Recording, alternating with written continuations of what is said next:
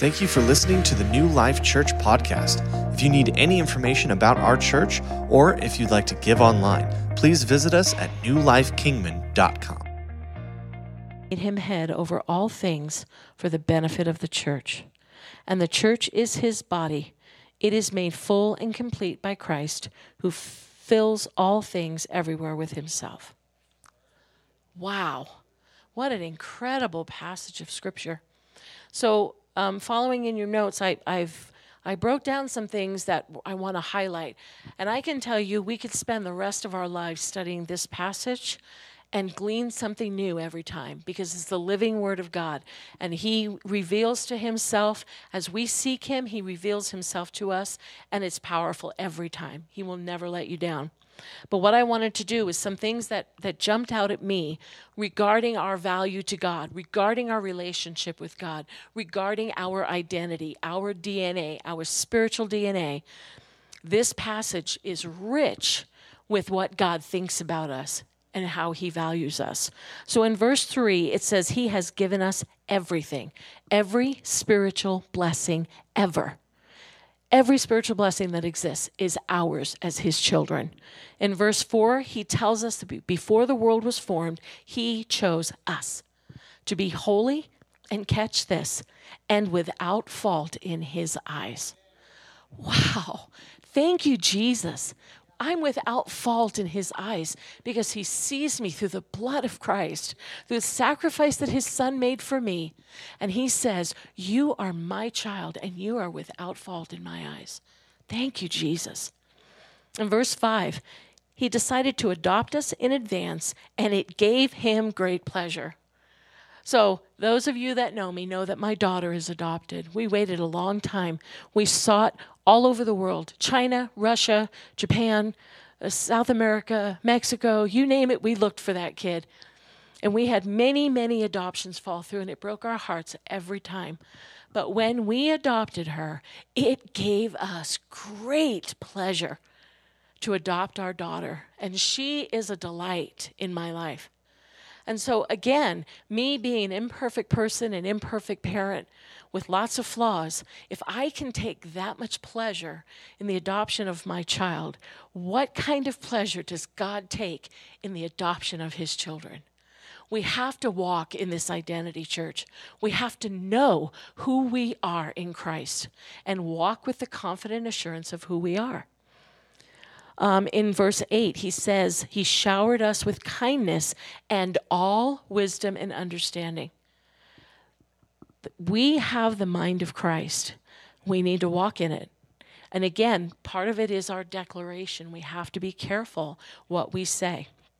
Verse 10 His timing is perfect, and He will bring all things together under Christ we can trust God's timing. We can trust who Christ is in our lives. Verse 11, he tells us that everything works for our good. Nothing life or the enemy or anything else that is thrown at us can change that truth. We can have confidence that God will take anything and turn it for our good. Now, I know probably everybody in this room has been in a circumstance where you've said, How in the world can anything good come out of this? And yet, Christ promises us that He will make it happen. And it, uh, you know, there are times I think, Lord, I, I don't, there is no good in this situation. And He says to me, I know this is horrible, but I'm good and I'm with you. I have not walked away from you. So I'm with you in this circumstance, and I will use what the enemy or the world or whatever has meant to take you out, I will use it to raise you up. In verse 13, it says, He marked us with the Holy Spirit to show that we are His own. The Holy Spirit identifies us as His. And then verse 14, His Spirit is the guarantee of our inheritance. So we have the Spirit in us. We are identified as His, and that is the guarantee of our inheritance. You know, this world, people can really inherit some amazing things, like um, the Hilton estate, or you know, there's there's some big estates out there where people get billions of dollars. It is nothing compared to the inheritance we get from the King of Kings and Lord of Lords, the God who loves us. All of that pales. All of it pales in comparison. And then in verse 17, it says that God gives us spiritual wisdom and insight so we can grow. If we want to grow in Christ, if we want to understand Him, we just need to ask. We need to seek Him out, read His Word, and ask Him to give us wisdom because it's ours. That's part of our inheritance. His wisdom and His guidance belongs to us. And so He does not withhold that from us, church. He loves us. Verse 18 says, He floods our hearts with light so we can understand the confident hope he's given us. And catch this this is mind blowing to me. We, we, the church, us, us, we peoples, okay? We are his rich and glorious inheritance. Okay, so you know, I'm I'm I'm watching my confession here, but really, God, like I'm your inheritance? It's kind of meager, isn't it? And he says, No, I love you. You're awesome to me. I formed you, I made you unique. And you're my inheritance. Christ did what he did because of his love for us. It's mind blowing to me. It's mind blowing. And I'm praying as I've been putting this together, I've been asking God, God, give me a revelation of who you are because my mind is blown. Like I'm not even getting it. This is so overwhelmingly powerful. I'm not getting it. So so begin to like like be gentle because I'm kind of frail. But my gosh, Lord, give me an understanding of this because right now, I just I'm just speechless over some of this stuff. Verse 19 and 20 says, The same mighty power that God gives us raised Christ from the dead. We have the power of God living in us, the power that He spoke creation into existence, the power to heal, the power to walk in victory, the power that raised Christ from the dead. Again, we need to pray and ask God that this revelation would be made more and more in us because, again, it's mind blowing. Verse 22 Christ has the authority over all things. So we know that. But it says for our benefit. Again, everything he does is for us, church. Everything. God loves us far more than we can comprehend. He is not mad at you, He is for you. You are chosen by Him, you are empowered by Him, and you are loved by Him. So, some of the things that I was thinking about and again, as I was putting this message together, I'm like, Lord, you know, people are going through things and they need to know. And so when I said God knows, and that person said to me, that doesn't help me, I encouraged them to get to know God better. Because when you really get to know God, that should encourage you. And so I want to say to you tonight, first of all, God knows your struggles. Hebrews 13, 6 says, So we can say with confidence, The Lord is my helper, so I will have no fear. What can mere people do to me? So I decided to be a little vulnerable and share an experience. Before I came to work at the church, um, I worked for a company, it was a governmental agency, and I was the accounting manager. And we did, the year that I left, we did $126 million in one of the funds. And this was back in the mid 90s. So it was mind blowing the amount of money that ran through that place. And so, because it was governmental, it wasn't somebody's business that they made money and then they did what they wanted with it. It was governmental. We were held to standards and laws and regulations. But um, some of the mucky mucks treated it like it was their business, and they found ways to basically break the law. So I'm doing the accounting and I'm vexed. I'm like, gosh, man, we're not supposed to do this. And so I kept going to them saying, we're not supposed to do this, you know? And there's a thing called GAAP, G A A P, Generally Accepted Accounting Principles. We were violating those like crazy. And it was my job to make sure we were right. And so I kept going to them, and they got madder and madder and madder. And eventually, they demoted me as the head of the department, stood in front of everyone, made me come out, and announced to everybody that I was being demoted, humiliated me. It was a horrible time in my life. Horrible. And I remember going to Pastor Howard, and I said, My gosh, like, they're, they're, they're, they're killing me here. I'm, I'm so. Um, I'm so embarrassed. I, am just so humiliated. And it was a, such a stressful time. I had a migraine, and those of you that have suffered migraines, but I had a migraine at least three days a week. It was horrendous. I was constantly taking medicine. And it was just, um, you know, I would literally go into the bathroom and work and vomit because of the migraine. It was a horrible, horrible time in my life. And yet, Pastor Howard said to me, God is going to make this right. You need to trust Him in this because He has your back. And so I'm thinking legalities, like, I'm going to get in trouble because I'm doing this stuff and I'm making them sign off. I'm getting their signature. But then they said to me, Oh, I didn't realize what you had me sign. You're not supposed to do that. That was in front of an auditor. And I'm sitting there going, You directed me to do that. That wasn't my idea. And he's like, No, you misunderstood. And I mean, they threw me under the bus bad. So it was a horrible experience. But we needed that job, we needed the income. And um, during that time, we adopted Megan. And then they sent me a letter in the mail don't come back. They fired me. And so I thought, oh my gosh, what are we going to do financially? God did a miracle in our finances. He met our needs in a, a glorious way. And about two years after all of that happened, they were um, investigated by the state. And all the things that I said, you're not supposed to do that. The audit's online, it's public. They got in trouble for all the things that I said not to do. So, was I a little um, gleeful over the fact that they got caught? Yeah.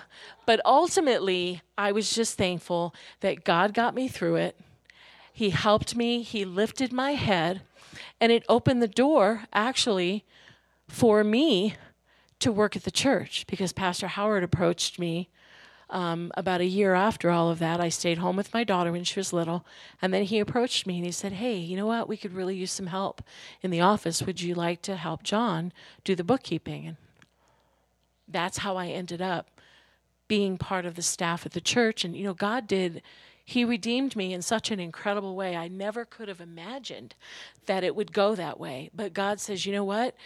They're doing horrible things to you. And I'm telling you, I cried myself to sleep most nights. I was so humiliated. I knew what I was doing. And I, it's and he kept the, the one guy who was our chief financial officer he kept saying things to me and it was convoluted and i kept saying i know that that's not right but he was very intelligent and so he twisted me in knots all the time about what they were doing and why he could. And so again if you're experiencing or you have experienced horrible things like that this says what could uh, mere people do to me? You know what? God's got me. I'm his kid and he took care of me through that. And even though I went through a horrible circumstance, I remember going to Pastor Howard's house after they fired me. And he said to me, he said, Rosemary, didn't you say that you thought that's what they were going to do? And I said, Yeah, but the reality of it is just killing me. And so they just loved on me and they helped me through it because it was really bad. I mean, I felt worthless. Like, I don't, I have no gift, I have no talent. They've destroyed everything that I stand for and I helped them do it. And it was a horrible time. But through it, God redeemed it. And now I, here I am today doing the work of the ministry, part of our staff, and, and loving what I do with God, loving it. So God has redemption for you, regardless of the situation. Um, he also, God knows your needs. In Philippians 4:19 it says, "And this same God who takes care of me will supply all your needs from his glorious riches which have been given to us in Christ." I get my needs met from God's glorious riches. I don't think those are limited. There is no limit. My needs will always be met. There's not a single need that I have that God cannot provide for abundantly. Number 3 God also knows your pain. In Hebrews 4:15 it says for we do not have a high priest who is unable to sympathize with our weaknesses but one who in every respect has been tempted as we are yet without sin. Jesus is our high priest. He came to the earth as a man okay? He was God, he was man, but he willingly emptied himself of his God ability. He did not walk the earth and do what he did with the ability of God in him. He emptied himself of that so that he would walk the earth just like we do, with temptation, all of the, the sorrow, all of the things that he went through. You know, he lost a friend. Remember the temptation in the desert where he went 40 days without food? Some of us go one meal and we're hangry. You know, he went 40 days for us, and the devil was relentless, tempting him, and he just gave him the word of God. He said, "This is what the word says, devil. I don't, I don't have to listen to you. This is what the word of God says." Um, and then I did this one. I thought, "Oh, this sounds so scary. God knows your secrets." It's like, rut row. Um, Psalm 139, 1 through 6. O Lord, you have examined my heart and know everything about me. You know when I sit down or stand up. You know my thoughts, even when I'm far away. You see me when I travel and when I rest at home. You know everything I do. You know what I'm going to say even before I say it. Have you ever had that still small voice say, Don't say it? Don't say it. Uh, you go before me and follow me.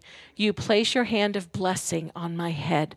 Such knowledge is too wonderful for me, too great for me to understand. So, God knowing everything can be scary, but it really shouldn't be. He knows everything, and yet He goes before us to lead us. He follows behind to protect us, and then He places His hand of blessing on our heads. Again, too much to comprehend, but we just need to receive it by faith. God knows our desires. Psalm 37, 4 and 5. Take delight in the Lord, and he will give you your heart's desire. Commit everything you do to the Lord. Trust him, and he will help you. He really does get us. Remember, he walked like we walk, only he didn't sin. But he was tempted, just like we're tempted. When we surrender, he blesses. It's that simple.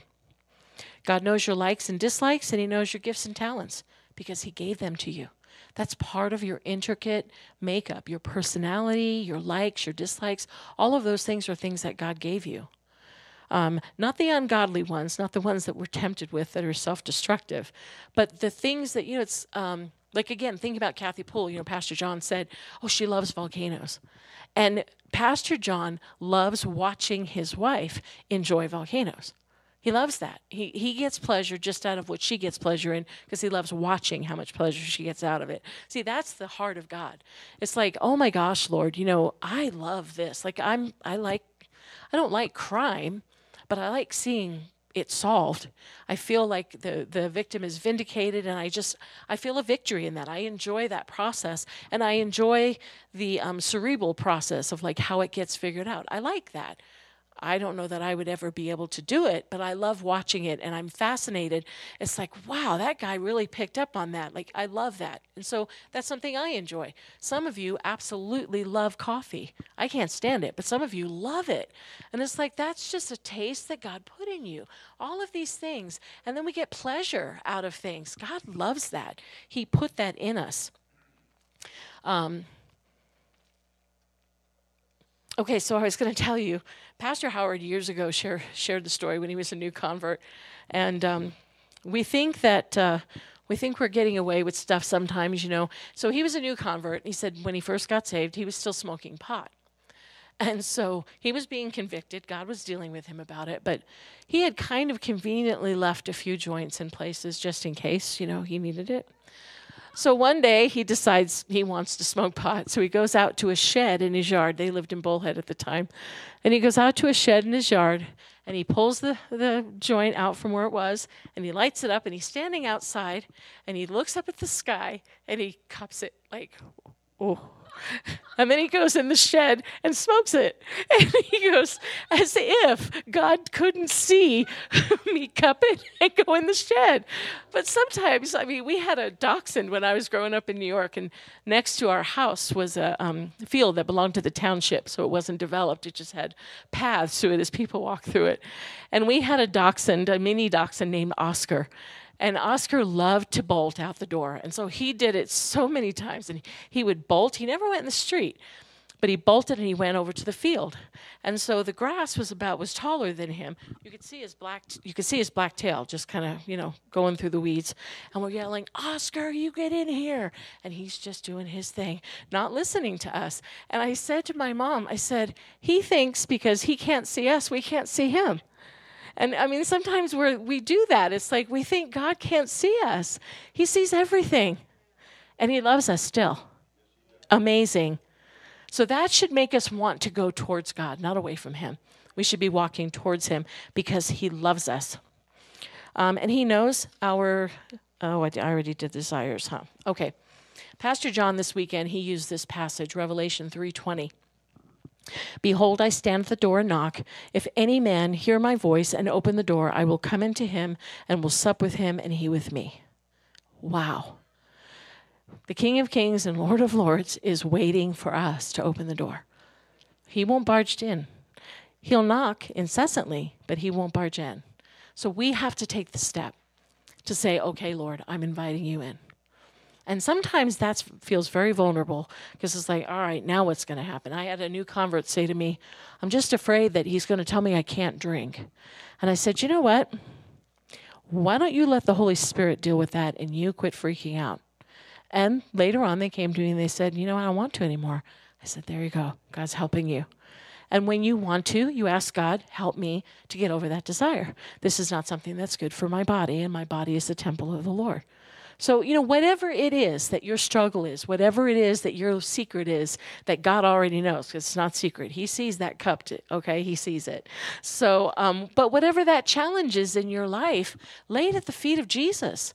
He's powerful. He empowered us with everything. All the power that He has, we have. And so um, He wants to be with us. He wants to be with us. So, the scriptures that we looked at tonight were actually just a small sampling of all the passages that talk about what God thinks of us. Um, and it's all good. We should not walk in fear. Should we have respect, reverence, and awe? Yes. But fear of our perfect Father who loves us enough to send Jesus to die for us? No. We should not be afraid of him. So, I'm going to give you a little homework. Um, over the next several days or so, I'm going to ask you to read Ephesians 1 and Psalm 139. Those are both powerful passages. We read Ephesians 1 tonight. We read part of 139 in Psalms. But um, pick different versions, pick your favorite version, however you want to do it, and just ask God to help those truths to live in you. Um, read it as often as you can and ask Him what it means to your life. And I pray that this is a powerful encounter for you. Let's pray. Father, we thank you so much for who you are. Thank you for the revelation of your love. Thank you for the revelation of who we are in you. And so I pray tonight, God, that as your people seek your face, as they surrender to you, that you will do miracles in their lives, that you will show yourself faithful, that you will show yourself good, that you will demonstrate your love because you are there for us and you love us. We thank you for this. Go with us tonight. I pray for those that are watching online that you would minister to their hearts and that you would touch them right there wherever, they are watching. We thank you for this in the precious name of Jesus. Amen. Good night, everybody. God bless you.